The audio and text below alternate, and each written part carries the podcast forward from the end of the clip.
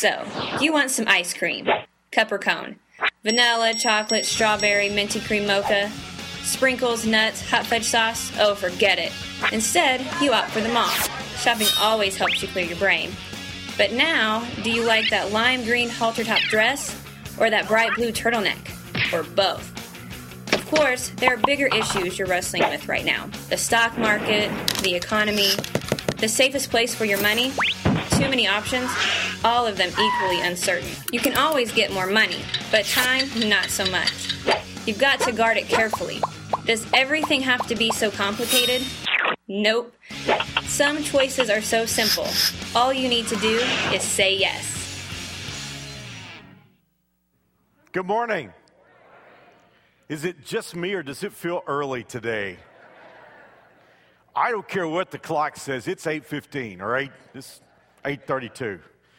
I don't like anything with an 8 in front of it. I'm not a morning person. Well, hey, I'm so glad you're here today, and we're going to have a great time. We're in a brand new series called Say Yes, and it's all about saying yes to the impulses that are really transformative. And I've already shared this with you, and I know you probably heard me say this at least a couple of times by now, but we're, of course, in supposedly one of the worst economies in history, and it sure feels like it. And if you've just lost your job or been laid off, then I'm sure for you it feels very, very painfully like it's the worst economy you can remember. And in this economy, people are really skittish. We don't know what to do.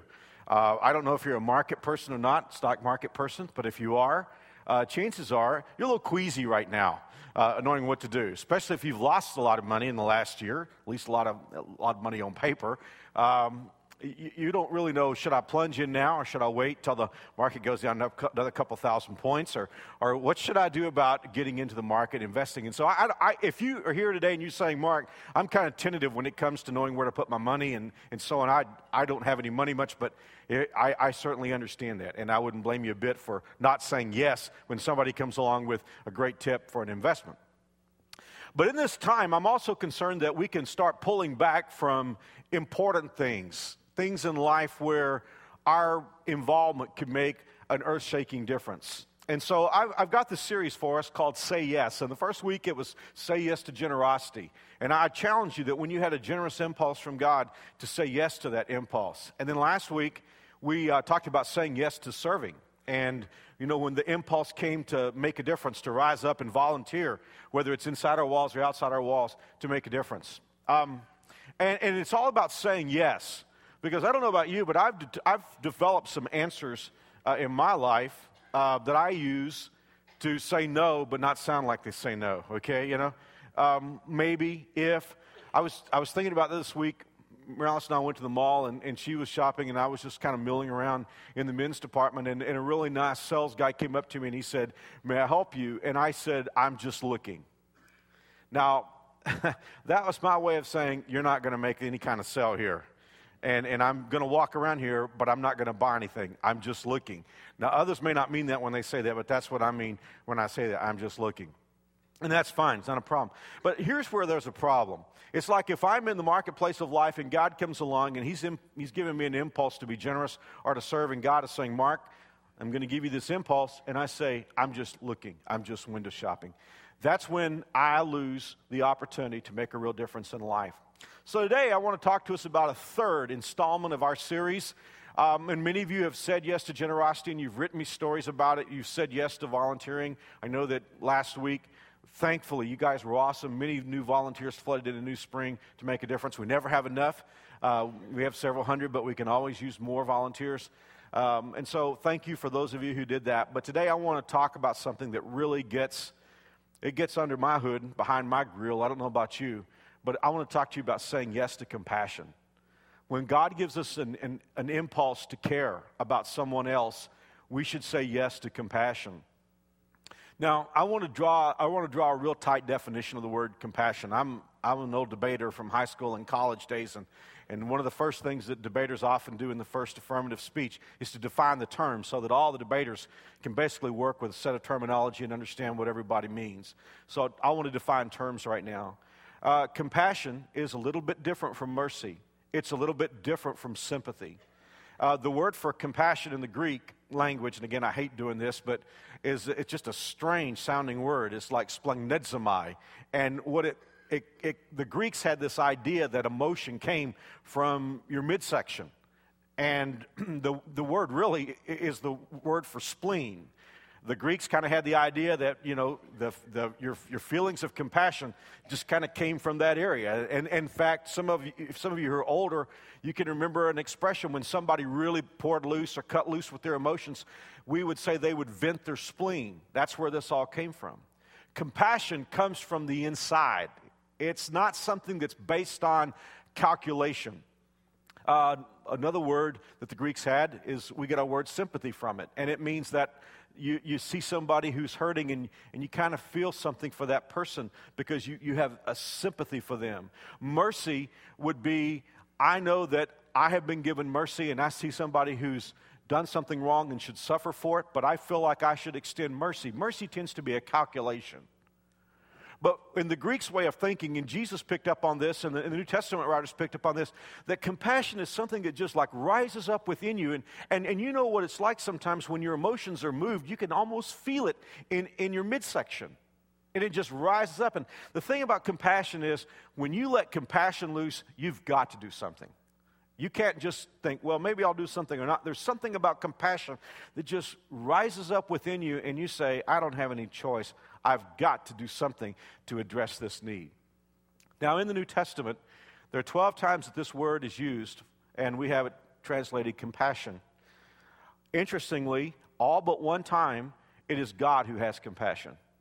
Now, once it's in a human story, but the story represents God. It's the story of the prodigal son. You remember that when the son who had left home with his father's resources and squandered it all, when he came back stinking and filthy, and he came back and asked his dad just to let him have a job, the Bible says the father was moved with compassion. It was like it rose up out of him, and he said, you know, go get the best robe and fatted calf, and let's have a party. The compassion that made this father reach out to this boy, it rose up within him, and he had to do something about it. So almost every time, and I'm so blessed to think about that today. Isn't that great to know that when God looks at you, it just moves up within him? You know, you say, well, Mark, I don't know if God wants to answer my prayer. God has compassion for you. I mean, it's like rising up within him, and he wants to do something about it. God is a compassionate God. There was one time in the Bible, however, when it's a story about a person, a guy, and he had compassion. And it's one of the greatest stories in the Bible, and you know it well. But just in case we might need a remembrance or a reminder, rather, of what this story is about, let's read it together. It's in the book of Luke, chapter 10. These verses will be up on the iMag if you don't have your Bibles. But in Luke chapter 10, let's just read the story. Let me take my glasses back off now because I want to give you a little bit of setup before we get into it. Jesus is teaching, and I mean, lives are being changed, people are being healed, marriages are being put back together, people are getting off the wrong track and getting on the right road. Jesus is doing great work here, and one of these religious establishment types comes up to him. And guys, I don't want to get on a soapbox, but I got to tell you something. You know, New Spring is growing real fast right now. We have a lot of people pouring in our doors, and it's wonderful. But whenever we get into one of these situations, I always get a little bit nervous because there will always be some of these religious establishment types that will hear that something great is going on, and they'll come in, and they just won't get it. You know, what I think about when I stand before you because of the way you give me feedback and what I see happening in your life, sometimes I'm like an emergency room doctor. And I realize that this whole environment, New Spring, is set up to be a place where people can come in with all kinds of issues and all kinds of problems. In fact, by the way, all of us do have all kinds of issues and all kinds of problems. And we can come in and we can hear what God has to say and we can turn our lives around. That is what we are. I mean, we have several emergency room physicians here at New Spring, and they are on the front lines of saving lives. Wouldn't it be ridiculous if this ER doctor is in the process of trying to save somebody's life and people came in and started arguing over which brand of athlete's foot medicine was most effective? You know, they would be in the way. And so I always am concerned about these sort of hyper-religious, you know, types of people that really don't get it. Every once in a while, some of them will get in here, and I'm always concerned about that. And that's what Jesus was dealing with. Jesus was changing lives, and along comes this guy. The Bible calls him a lawyer, really, even though they did do some things that were similar to what our lawyers did. Primarily, these guys were experts on the Bible or the Old Testament. They had written and copied the law so much that they were considered experts on it. This guy really wasn't interested in Jesus' teaching. He just basically wanted to come in and sort of jam Jesus. He just wanted to come in and prove to Jesus that this guy didn't need anything that Jesus had to say. So he came in order to mess with Jesus. And he came in and he asked Jesus a question. He said, what do I have to do? And we talked about this question a couple of weeks ago. He said, what do I have to do to inherit eternal life? Dumb question. You don't inherit it. You don't do anything. But Jesus said, okay, you're the religious guy. What do you think? Well, now he's on the spot. And so this guy said, well, he gave him a quotation from Leviticus and one from Deuteronomy. He said, you love God with all your heart, soul, mind, and strength, and you love your neighbor as yourself. Jesus said, cool, go do that, you're fine. Well, this isn't going well. Because he came to put Jesus on the spot, and now in front of everybody, Jesus just told him, hey, you know what? You're the one who set this up. You just, if you want to be okay, you just love God perfectly, and you love everybody else in your life as yourself. Well, now at this point, he's wanting to negotiate with Jesus. And he says, well, let's just read this together. This is in verse 29 of Luke chapter 10. The man wanted to justify his actions, and he asked Jesus, and who is my neighbor? In other words, who do I need to love? Who rises to the level of being my neighbor? Who qualifies to be my neighbor? You see what I mean about this religious establishment junk? Verse 30, Jesus replied with a story. A Jewish man was traveling on a trip from Jerusalem to Jericho, and he was attacked by bandits. They stripped him of his clothes, beat him up, and left him half dead beside the road. By chance, a priest came along. But when he saw the man lying there, he crossed to the other side of the road and passed him by. A temple assistant walked over and looked at him lying there, but he also passed by on the other side. Then a despised Samaritan came along, and when he saw the man, he felt, and here's the one time we see it in the story of a guy, a human being, somebody like me, like you. When he saw him, he felt, do you see that? Rose up from within. He felt compassion for him. Going over to him, the Samaritan soothed his wounds with oil and wine, bandaged them. Then he put the man on his own donkey and took him to an inn where he took care of him. The next day, he handed the innkeeper 2 silver coins, telling him, take care of this man. If his bill runs higher than this, I'll pay you the next time I'm here. Now, which of these men, Jesus asking, now which of these three would you say was a neighbor to the man who was attacked by bandits? The man replied, verse 37, the one who showed him mercy. Then Jesus said, yep, go and do the same. The yep was mine. That's Texan. Jesus didn't say that. Let's talk for a few minutes. There are really 3 parts to Jesus' story. The first story is about the robbers. It's interesting to me that when you break this story apart, Jesus said the robbers did 3 things.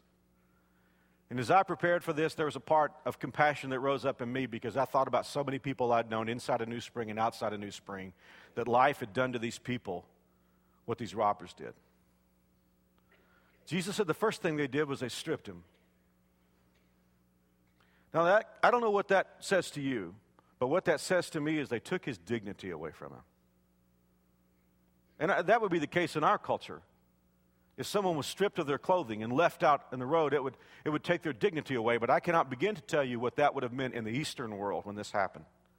It would have been the height of disrespect, and it would have been the worst thing you could do to strip someone's dignity, to take their clothes away from them and leave them naked. And my heart, my spleen, whatever it was, really moved when I thought about all the people that I've seen that life has taken their dignity away.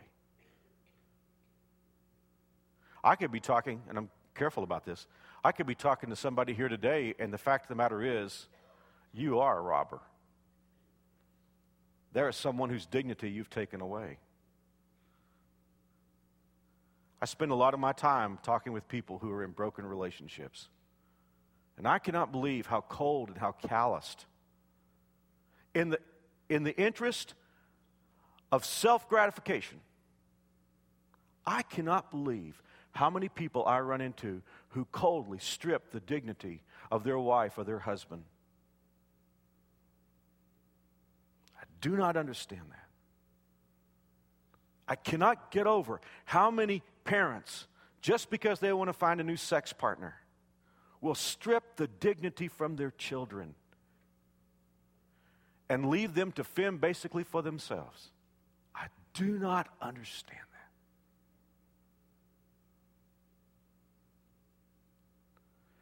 The second thing that the robbers did was they beat the guy. Well, that's pretty simple. They hurt him. My heart is moved today when I think about how many people are hurting. And I could be talking about you. You could say today, Mark, I'm having a hard time just sitting at 90 degrees in this bench today because my guts have been ripped out. I understand. The third thing the robbers did was they left him. Abandonment. As I prepped for this message, I sat down and I thought, Lord, that is what I see every day of the week. People who've lost their dignity, they've been hurt, they've been left. You won't have to look hard to find people like this. You won't have to look hard at all. They're where you work. They're in your family. They're strangers that you'll pass probably every day of your life. Jesus' story is 2,000 years old, but it feels like it could have been written this morning. Stripped, beaten, left. Second part of the story. I'm sure Jesus crafted it for this guy that came to talk to him. Or it may have been something that everybody knew about. Who knows? The road from Jerusalem to Jericho that we're talking about is a dangerous road. It descends 3,000, it drops 3,000 feet in 17 miles. It's a road of turns and switchbacks and blind curves. It's a dangerous place. Robbers loved this road because there were all kinds of places to hide. It was hard enough just to travel because of the steepness of the roads, and robbers would use that and utilize that for their benefit. The scene that we have before us now is we have a man lying in the road. We don't know if he's dead or alive. And along comes a priest. The job of a priest was to represent people to God. He was to reach out with one hand and take hold of a, not literally necessarily, but this is the idea. He was to reach out and take hold of the hand of a person who needed help and forgiveness and restored relationship with God, and to reach out with the other hand and to hold on to God and to bring those two people together. That was his job. And by the way, that is why the Bible calls Jesus our faithful high priest, because that is exactly what he did on the cross. It is interesting that he died with his arms stretched out as if with one hand to touch us and with the other hand to touch God.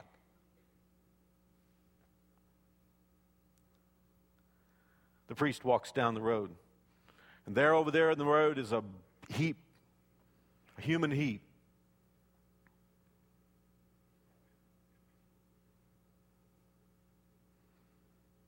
I don't know what was on his mind. It could have been this is a dangerous road. If it happened to him, it could happen to me. And maybe the robbers are still around. Maybe that was it. I don't know. It could have been that priests had to be careful, you know, because part of their ceremonial religious establishment was that they could not touch a corpse. So he was looking at that and thought, hey, you know what? Guy could be dead. It could mess me up to touch that guy. But it is interesting in Jesus' story that what Jesus said is when he saw the guy, he crossed over to the other side of the street as if to say, I don't want to look at this. The second guy that came along was what the Bible calls a Levite, or our translation says a temple assistant. It's both correct. These are guys that, they weren't sort of the, you know, the teachers. These are the guys that just managed the house of God, the temple. They just kind of kept inventory of everything. That if the oil was getting low or whatever, if the utensils need to be cleaned, that's what they did. And this Levite came by, and he saw the heap, a human heap on the ground, and he covered his face and walked to the other side. If the robber's idea was, we're going to strip you, beat you, leave you, take your stuff, the mantra of the two guys, the two religious elite guys, establishment guys, the mantra of those two guys is real simple. It was, frankly, Scarlett, I don't care. I don't care. Let me ask you a question. Is there any colder statement in the English language then, I don't care. I think that probably hurts. Sometimes, doesn't that hurt more than somebody insulting us? If you're in a marriage and so the other person is talking about something that is really important to you and that person says, I don't care. I don't care about you. Parents, is there anything that hurts more when your kids talk to you than when they say, I don't care. I don't care. This is a good time for me to say that one of the issues that I think that you and I have, because I do honestly believe that sometimes with me and with you, if we're not careful, we'll be like these two guys, out of sight, out of mind, and we'll walk to the other side of the road. And I don't want to be too hard on us. I just want to say this. I honestly believe the world that you and I live in does everything it can to breed the compassion out of us. For one thing, we have media. They didn't have media back in the first century. We know what's going on all over the world. So every day when we turn on the media, we hear stories about people who are going through hard times all over the world. And we say, well, I can't do anything about that. But we just like hear these, we're bombarded with all these stories. And then when something happens in our lives right in front of our face, we sort of put it in that broader context of all the stuff that goes wrong in the world. And we say, what can I do? And then beyond that, we have entertainment all the time. We go to the movies, we watch television. There's all these emotional stories, on television. And we emote, we pour out these emotions. We have that thing inside of us, this compassion that rises up, but it's phony. It's about people that aren't even real. It's kind of like we get all that squeezed out of us when we're entertained. And then beyond that, Americans, more than any other people in history, we've been trained to be selfish, to be consumers, to look out for number one. And even those of us who care about other people, it gets into our groundwater. And before we know it, we're thinking about what we want and what we'd like to buy. And people are hurting around us, and we walk to the other side of the road. The third part of the story, a Samaritan. Now, when I say a Samaritan, for you and me, probably doesn't mean very much. And what it does mean tends to be positive. But can I tell you that the dirtiest word basically in Jesus' day was a Samaritan? If you wouldn't just call somebody, the worst thing you could think of, if you were living in the Jewish part of the world, about the worst thing you could call somebody is a Samaritan. In fact, when there was a point when Jesus' enemies really wanted to diss him, and they said two things about him. They said, he has a demon, and he was a Samaritan. That's the worst things they could think of to say about him. A Samaritan. The reason why the Jews hated the Samaritans was historic. It had gone back several hundred years before. There were, as I've told you before in other talks, there were two parts to the Jewish world. There was what was called the northern kingdom, or the top 10 tribes, or 10 of the tribes, and there was the southern kingdom with 2.5 tribes. And when the northern kingdom was carried away into captivity, they intermarried with their captors. And it created a race of people that were not purely Jewish. And then beyond that, they had adopted a system of worship that was pagan. And the people in the southern kingdom, they had remained, even when they were carried away into captivity, they had kept their pure Jewishness. And it created a hostile tension between these two groups. And there was a lot of racism there. It was so bad, and this is interesting because once I tell you this, a lot of what I just read you from Jesus' story is going to make a lot of sense. It was a common fact, probably the most central fact if you were between Jews and Samaritans. If a Jewish person was walking down the road and a Samaritan person was walking toward him on the same side of the road, the Jewish person, in order to keep his feet from being defiled by walking on the same dirt as the Samaritan, the Jewish person would walk to the other side of the road. It was that bad. So Jesus isn't only taking a crack here at religious establishment, he's also taking a crack at racism. So you hear Jesus' story, and it's in real time, and I just really want the Lord to keep all this on videotape because I kind of put myself back there in time, and I'm just kind of listening to Jesus tell the story. So I'm hearing him. I don't know the end of the story. He's talking about this guy. This guy got beat up by thieves and robbers, and I'm saying, yeah, that happens on the road from Jerusalem, Jericho every day. It's not unusual. Guy's left for dead. Priest comes along, walks the other side. Levite comes along, walks the other side. Jesus says, now comes the Samaritan. And I'm thinking to myself, yeah, he'll finish him off. But the Samaritan does several things. And if we want to learn about compassion today, because Jesus said this guy had compassion, then let's just look at what the Samaritan did, because what he did shows us what compassion looks like. And this is beautiful. I love this. The Bible says the first thing the Samaritan did, and remember Jesus has set this up because the priest and Levite walked to the other side. Here comes the Samaritan, and the first thing he did was he walked to where the man was. Every day, you and I are going to find people in our lives who need compassion. And here's the deal. Emotionally, mentally, psychologically, we're either going to walk away from that person or we're going to walk to them. Here's the thing about walking to somebody who is hurting, is it gives us a chance to investigate. It gives us a chance to learn. See, the reason why many times we pass by on the other side, we don't want to know.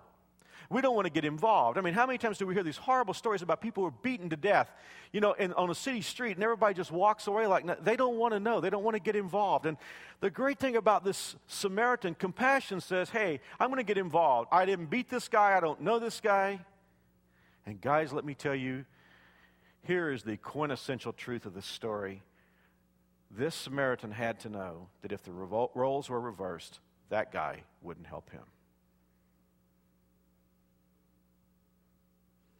But he went to where he was. You know what I think this teaches us about compassion? There's something about compassion that says, what if that were me? What if that was my wife? What if that was my child? I mean, if you're you know, driving down the road and there's an automobile accident and you're saying, wow, that's too bad, and you're just sort of rubbernecking to see what happened, that's one thing. You look and you see your teenager's car part of that accident, it'll change real fast. That's what compassion does. Compassion says, what if that were my kid? What if that was me? And the Bible says, first of all, he walked to where he was. The second thing was that he took care of his wounds. He dressed his wounds. Our translation says he soothed his wounds. And this is, I wish I had time to just build the whole sermon around this very point right here, because we could talk for 45 minutes about just this thing.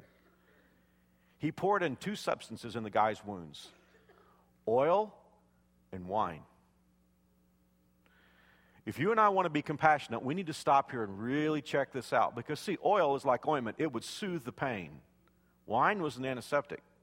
It might sting a little bit.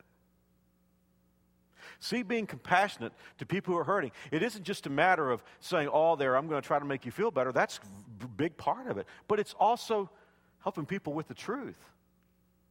I mean, the Bible talks about speaking the truth in love, and I just find it interesting that the Good Samaritan reached into his knapsack and pulled out two things. He pulled out oil and wine. Then the third thing he did was he bound up his wounds. That was like saying, you know what, I'm not just going to get involved here for this moment. I'm going to look down the road. If I don't bind this guy's wounds up, then everything I've done up to this point is going to be worthless. I wish I had time to talk about this, because I'll probably leave the wrong impression. One of the concerns that I have about American compassion, I kind of call it boutique compassion.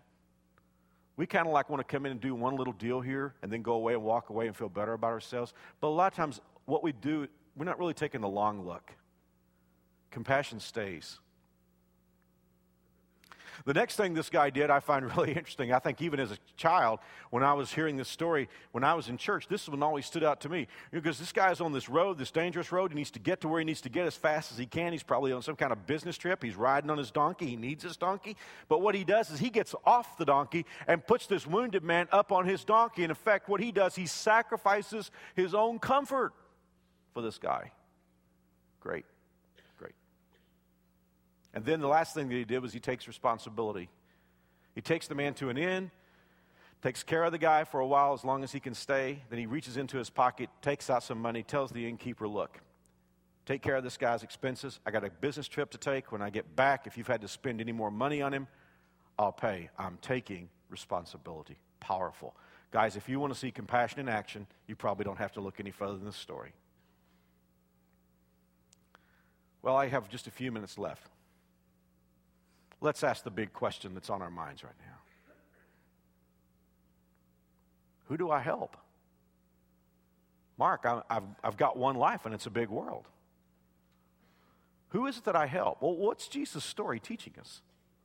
I mean, yeah, I'll hand it to you. On this road from Jerusalem to Jericho, there may have been several people who needed help, but this guy was in the path of the Samaritan. And here's what I'm going to say to all of us here today. I honestly believe God is going to put people in your path. And let me read you a story. This is just another one of my favorite stories in the Bible. Just turn a few pages past where we are in Luke 16. The Bible says there was once a rich man expensively dressed in the latest fashions, wasting his days in conspicuous consumption. He was an American. Verse 20. A poor man named Lazarus, covered with sores, had been dumped on his doorstep. All he lived for was to get a meal from scraps from the rich man's table. Unfortunately, the rich guy didn't do anything about it. He wound up in hell, not because he didn't help the guy, just that's what was in his heart. He was lost. I like that. The guy got dumped on his doorstep. I just believe, and maybe call me naive if you want to, but I honestly believe that life is just going to dump some people on our doorstep. They're going to be right there in front of us. They're in our path. Listen, I know you can't solve all the problems in Darfur. I know you can't end world hunger. I understand that. But who's in your path? Who's been dumped at your door? Don't you think God has a part in that? As I said, I have only a few minutes.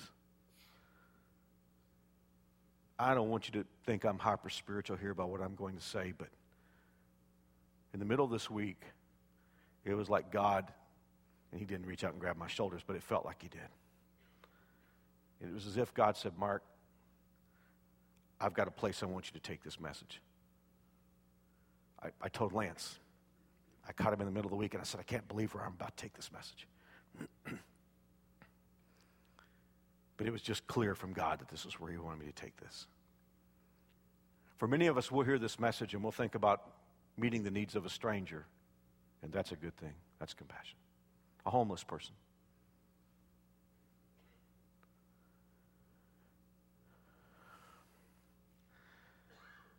But I could not get away from a strong impression from the Holy Spirit that I need to tell you this weekend that for many of us,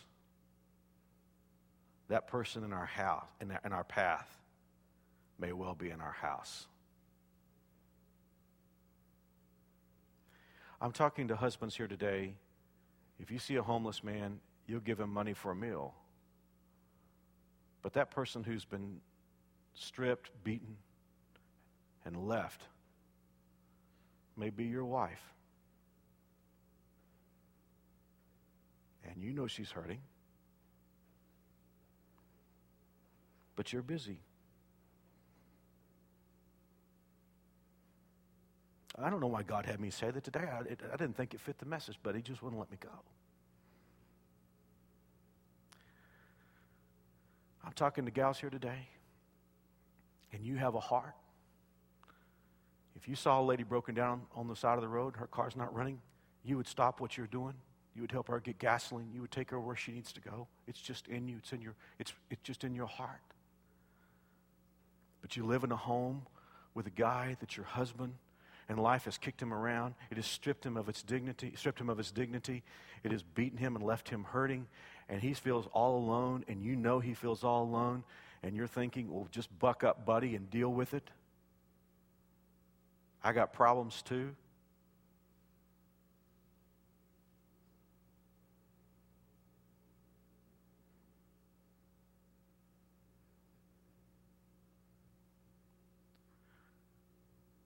I'm talking to dads here today, and you've got kids, maybe teenagers, and they're driving you crazy and annoying you.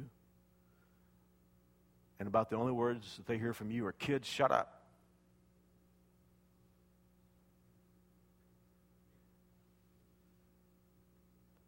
You sit there with the remote,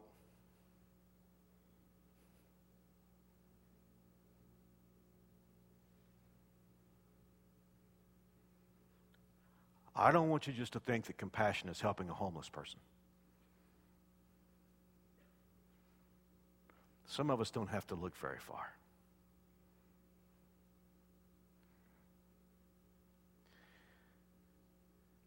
There's a reason why homes are breaking up like they're breaking up. Guys, it just tears my guts out. I live in this world every day of the week. And I have to wonder, how many times would some compassion have made all the difference in the world? And I don't know what you're praying, but I can tell you what I prayed as I wrote this message. I was praying. The word that kept coming back to me was awaken. I said, God, wake up that part of me that needs to feel compassion. Wake me up. I don't want that. I don't want my spleen to go to sleep. Let's pray. Father, thank you for the time we've had in this service. And I pray that you will help us to say yes to compassion. In Jesus' name. Amen. Would you pray with me for one more moment? There is no compassion like the compassion God had for you.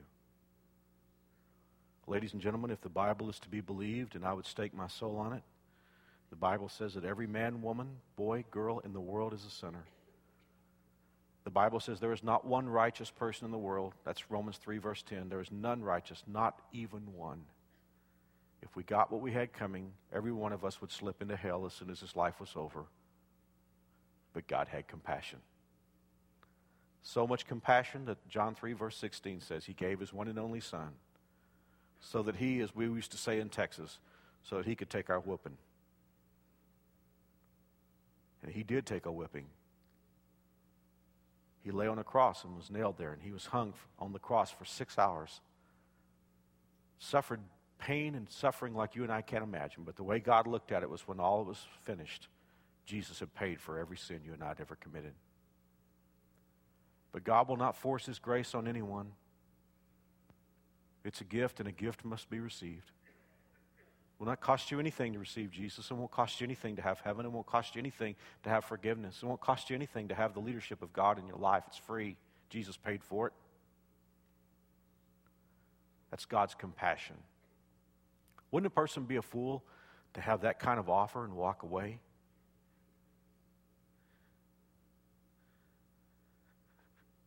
You may be here today and you say, Mark, I've never really understood that till just this moment.